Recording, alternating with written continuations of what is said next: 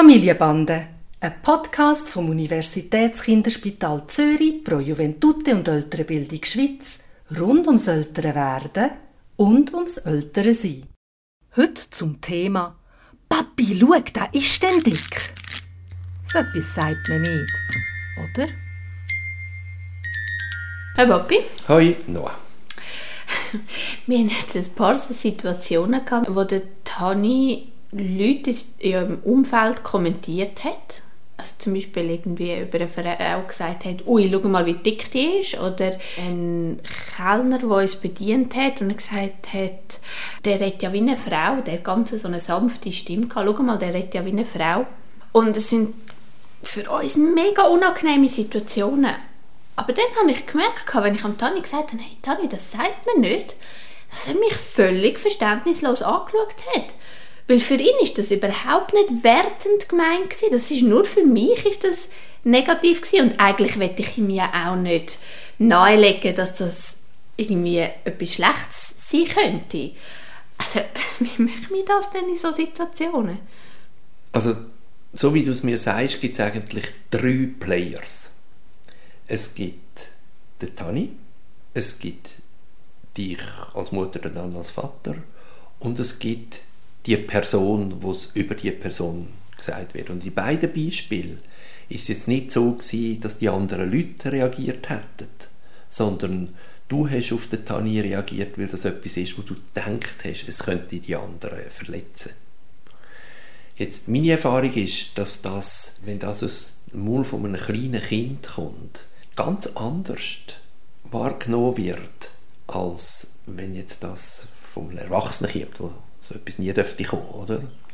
Ich habe dir ein Beispiel, ich weiß, du kannst dich sicher erinnern, ich hatte ja mal eine Gesichtslähmung gehabt, wo ich schon in der Praxis war und wo für mich ganz schlimm war, weil mein Gesicht verzerrt ausgesehen hat und ich mich gefragt habe, wie kann ich so überhaupt schaffen?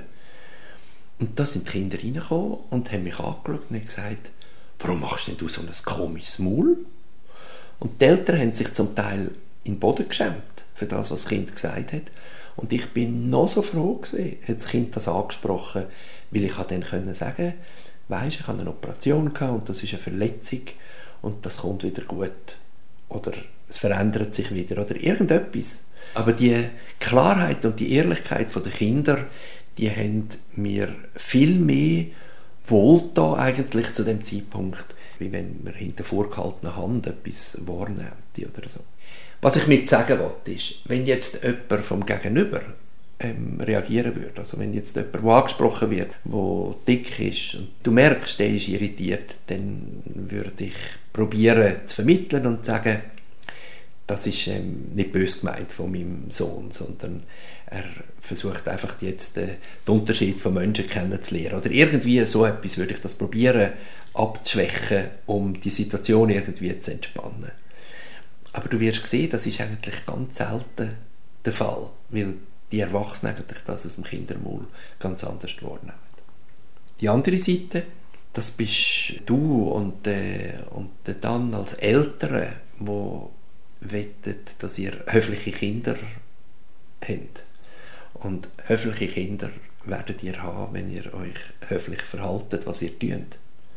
Und dann ist das eigentlich von der Sache her kein Problem. Sondern so wie der Tanja reagiert hat, ist es so, dass er eigentlich staunt darüber, dass du jetzt auf das reagierst. Weil er hat einfach etwas mit dir teilen wo anders ist als das, was er kennt. Und was er von dir erwartet, ist, dass du inhaltlich Stellung nimmst. Aber nicht in irgendeiner Art und Weise in, für etwas, wo er äh, ja nichts Böses dabei gedacht hat in, in Schnürsenkel stellst. Nein, das würde ich aber auch nicht. Aber es ist ja gleich so, wie kann ich denn Stellung nehmen, ohne dass ich ihm sage, dick sein und jemandem sagen, dass er dick ist, ist bei uns in der Gesellschaft nicht etwas Nettes zu sagen. Das würde ich ihm in dem Alter eigentlich so nicht sagen, sondern das meint er ja nicht so. Er hat ja das in keiner Art und Weise Abschätzung gemeint, oder? Sondern ich würde ihm sagen, schau, das ist ganz interessant, dass du das sagst und zwischen dick sein und dünn sein gibt es ganz viele verschiedene Zwischenbereiche. Dass er so wie lehrt, dass das wie ein, Spektrum ist, wo es unterschiedliche Sachen gibt, oder? Ich glaube, das ist etwas, wo er muss wie lernen, Sachen wie einzuordnen zu können. Und dann verliert das auch den, den Sensationscharakter vom Ganzen. Aha, also du meinst, dass es gar nicht darauf rausläuft, dass wir ihm irgendwie können sagen es gibt Sachen, wo die Leute Freude haben zum Hören und es gibt andere Sachen, wo die Leute könnten in den falschen Hals bekommen, sondern dass man einfach das Spannende aus dieser Angelegenheit, aber nein, aber das kann man ja auch nicht abdeckend machen. Nein, aber es ist einfach auch noch zu früh, dass er das kann wie verstehen, oder? Also mich kommt ein anderes Geschichtchen in den Sinn, wo die Mami mir erzählt hat, wo sie mit ihm unterwegs war und ein Mann zu ihnen ist schwätzen, der anscheinend mega herzig war und man mega Freude hatte am Tani. Und der Tani hat ihm dann gesagt, er sehe aus wie ein Monster, weil er anscheinend sehr äh, spezielle Zähne hatte. Und der Mann ist nachher nicht dann, glaube ich, wirklich verletzt davon gegangen. Und ich habe dann mit der Mami darüber geredet. Und in dem Gespräch haben wir uns überlegt, dass es für den Tani nicht nur nicht als Beleidigung gedacht war, sondern wahrscheinlich sogar ein Kompliment, weil im Moment findet er nichts cooler wie Monster. Ganz genau. Und das wäre ja mega schön gewesen, hätte man dem Mann das können sagen in dem Moment, oder? Aber es ist mega schwierig, in dieser Situation richtig zu reagieren und auch nachher nicht am Tani zu erklären, warum jetzt der Mann so beleidigt davongelaufen ist. Ich glaube, dem Tani muss man das noch nicht erklären. Dem anderen Mann, wenn, wenn man die Chance überkommt, etwas dazu zu sagen, dann soll man das versuchen, so abzuschwächen, dass man das Kind in Schutz nimmt. Das ist, glaube ich, die wichtige Aufgabe, die wir als Eltern haben, weil Kinder das in dem Alter in aller Regel nicht, nicht abschätzig meinen. Wenn das der Fall sein würde, weil das Kind gelehrt hat, aus irgendwelchen Gründen andere Kinder auszulachen oder so, wenn man den Touch dabei spürt, dann wäre die Situation für mich anders. Dann würde ich mit dem Kind, wo sich in andere schon einfühlen kann, reden und sagen, das ist etwas, was ich nicht will, weil ich auch nicht, dass andere Kinder das mit dir machen würden. Aber das wäre eine andere Situation.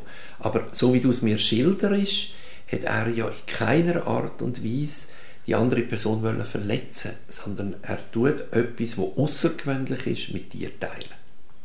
Ja, das ist mega wichtig, weil ich glaube, es geht in dem Moment wirklich eigentlich um mich oder um den Erwachsenen, der dabei ist und die vermittelnde Position muss einnehmen, wo wir beide versteht, oder der verletzte Angesprochene und der unwissende Tani in dem Moment.